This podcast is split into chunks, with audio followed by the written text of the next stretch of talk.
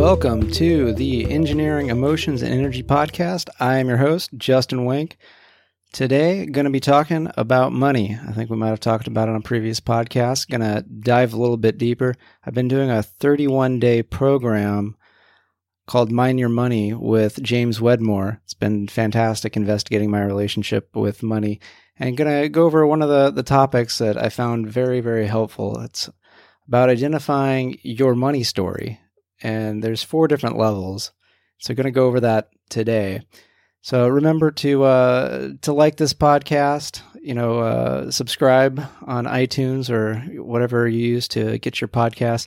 Come check us out on Facebook at Emotions Engineering. Hit me up. Let me know uh, what you like about this episode. What you would like to see in the future. Get part of the conversation. So, money's always kind of interesting thing because often a lot of what we do in life comes from or because of or we can't do because of money. And is that true or have we just made it true? Because a lot of times we think that money is a very definite, concrete thing of, you know, uh, a, a, a soda is $2, except when you go to the movie theater and it's $5 or you go to Disneyland and maybe it's $7. So wait, is is money a constant or is it something variable and you go to like New York City or you go to San Francisco and uh, the hotel rooms four hundred thirty dollars a night, or you go to the, the Philippines and maybe you can get a really nice room for fifteen dollars a night, like right on the ocean front with the fantastic service. So, uh, is is money really as solid as we often believe? And is there enough? And that's where these four levels of money start to come in. And I, I really loved going through and looking at my relationship with money through the past through this lens and realizing that there have been times where I've been at one level and changed to other levels. And the other really interesting thing is because money is so variable in so many ways that it really is it's up to each individual how they decide to create their story of money, their relationship with it. The poverty mindset does not actually peg to an actual dollar amount. Like, you know, there's the, the US federal poverty limit, yet I can know, know for a fact there's people that make well above the poverty limit that operate from a poverty mindset. And there's people that make way less, way less, have way less money, yet they feel rich and you see them carry themselves. The best uh, example of this is is Bali. To to me, it's just a fantastic, wonderful place where there's there's poverty, yet these I, you know you see the people living a very rich life because it's filled with so much intention and so much respect for for what there is. And they see the the richness of what the land provides and what their relationships provide. And it, it really it can be a trip to see someone having less less money but yet in some ways having so much more out of life because of how they have the relationship so the first the first level of money, level 1 is the survival story of money. This is playing not to lose. This is paycheck to paycheck where money is a tool to survive each and every day. And although I I didn't grow up at this level, I I went I went to college and this was the level I started operating at when I was in in college in the dorms. Um, just that that kind of mindset of okay, only get a certain allotment uh, for each each meal. Better make the most of it because otherwise, won't get anything until the next meal period and get the the allotment of uh, cash on my dining card uh, to be able to get more. So, okay, it's seven dollars at lunch. Uh, okay, let me do the the math and how can I maximize so that I can get the most the most goodies um, for that seven dollars without going over, kind of like Price's Right rules, right? So, but you don't you don't want to just bet the one dollar. You don't want to just use the one dollar because then it's gone. It's that's no good. So you even start doing swapping of, well, I don't really need anything, but hey, do do you want some stuff? And then maybe later you can get me stuff later, or trading other things like that. I once remember I was even I was home home from school uh, one year in college, and I went to Kmart and I needed some shoes, and there was a pair of shoes it they weren't even trying to pretend to be like a brain brain bleh, a brand name. These were not these were not Nikes or Reeboks. These were just some completely third party and not ashamed shoes, and they were they were marked down from twenty dollars to two dollars and forty three cents. I shit you not. I bought shoes that were two dollars and forty three cents. Really, I, I think they were actually priced by the pound I think it was a dollar a pound because these two shoes had to weigh at least two pounds. They were heavy, they were bulky, and it's I I look back and I'm like I can't imagine how much damage I did to my body because I wanted those cheap shoes and I wore those shoes for like a year. And looking back, I've had four knee surgeries and all sorts of muscular issues and things like that and I'm I I know those shoes they definitely did not help.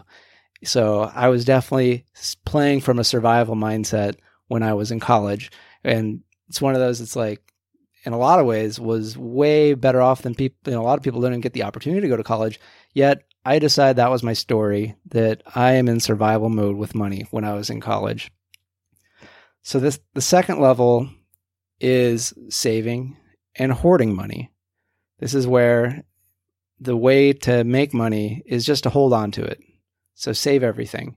And this is where I've I've spent the vast majority of my life is in the saving, hoarding. My my parents very much in this way I would say they practically hoarders you know had a six bedroom house and there was always at least one room that was off limits to company because it was filled with stuff.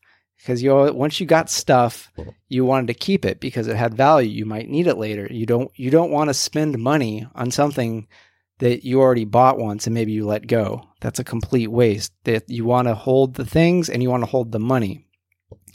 And so i spent most of my working life trying to hold on to money put the savings away 401k retirement accounts saving saving save a dollar. And someone that's in this mode is very much going to spend way more time to save money than they would trying to to earn it. Because again money is something that's that's it's out there. It's it's scarce and it's something to be held on to. So like coupon clipping only buying stuff on sale and this is where I've spent definitely most of my life is in this level 2 saving and hoarding money th- you know thinking oh one day one day I'll have enough one day I'll have enough and I I'd started to realize there's something wrong with this concept about a year ago when I was talking to to a woman who'd been working at my company for over 20 years, married to another man at this company uh, over 20 years.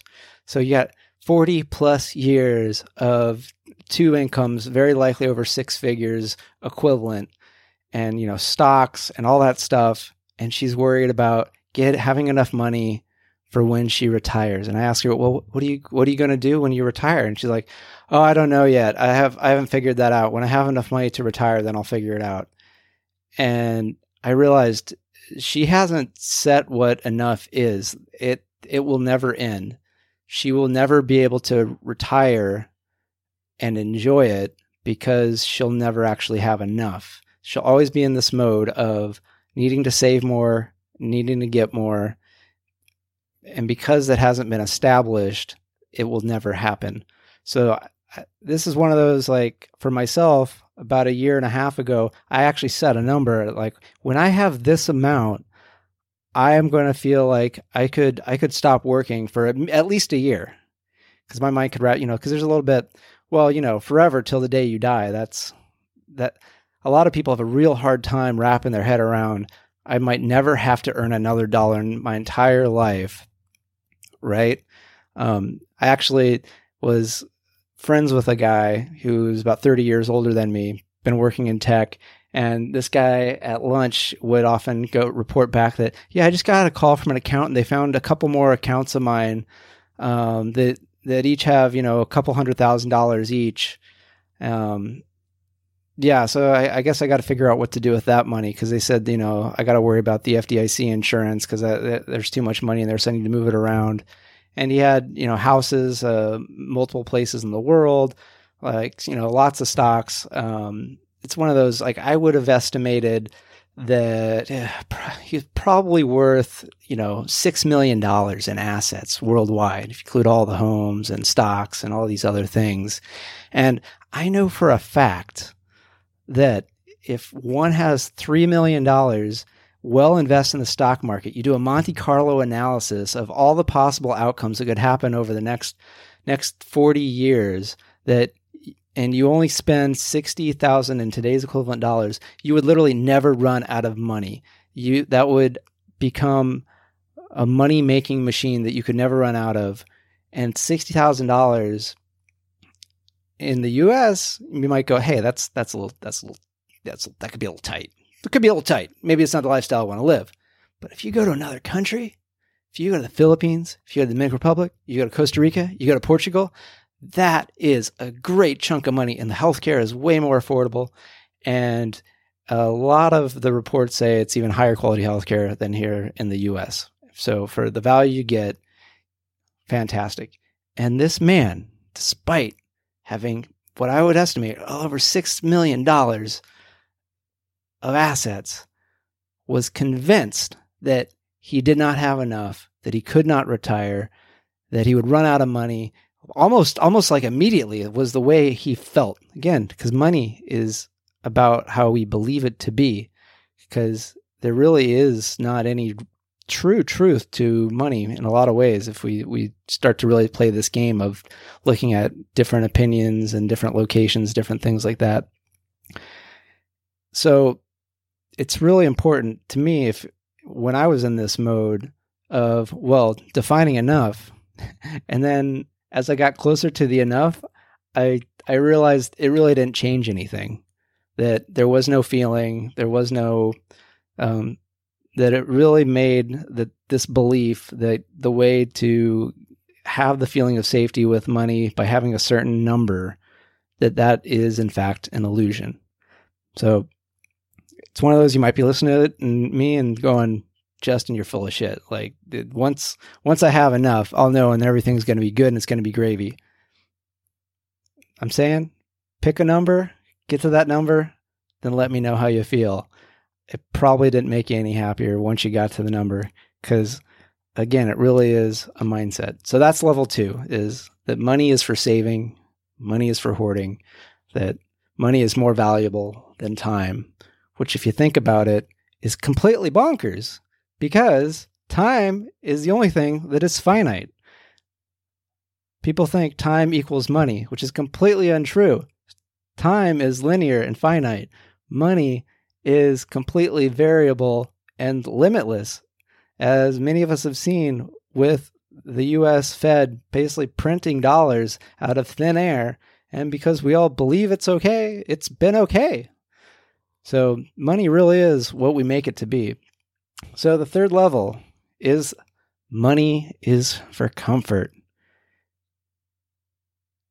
So basically, it's for convenience, it's to make life easier. People say money de- can't buy happiness. It sure can buy your way out of some troubles being a showstopper to being just a slight minor inconvenience. For example, if you're on your way to a job and your car breaks down, and you can't afford to pay for an Uber or a taxi and you can't get to your job and you lose your job, that is devastating. But if you have enough money so that you can call the Uber, then have your car towed to get worked on, it's not devastating. It's a minor inconvenience. And money is a great tool for these conveniences. Having a house cleaner is another great example of Cleaning the house can take a lot of time. You can pay someone else to do it.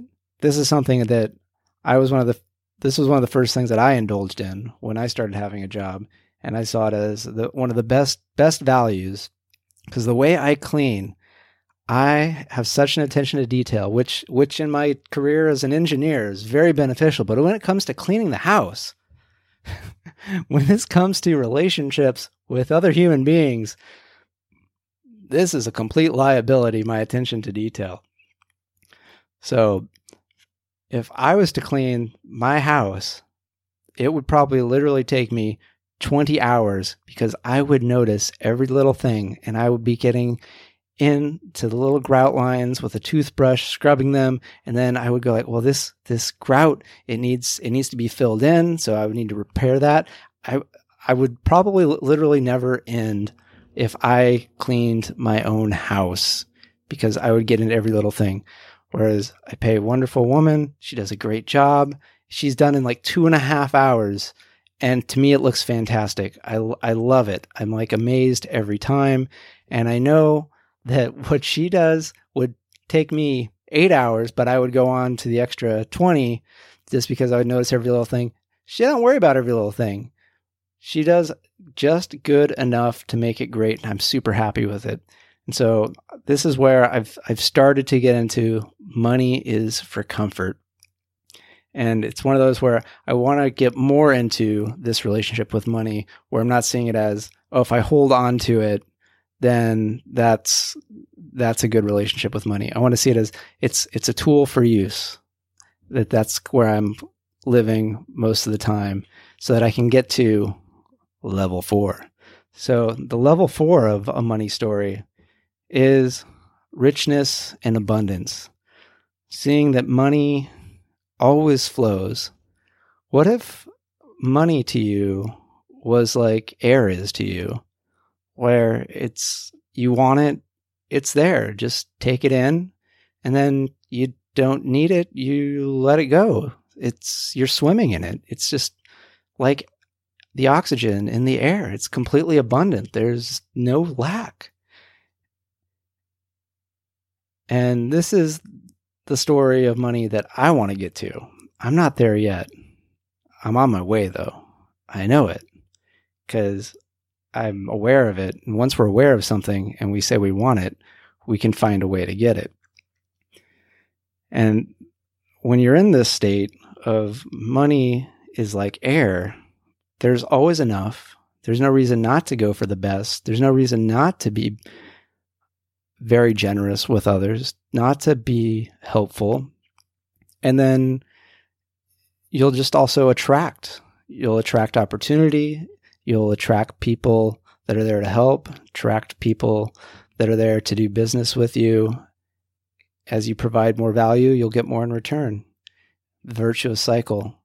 Because really, money is just kind of a proxy for the value that we place on things.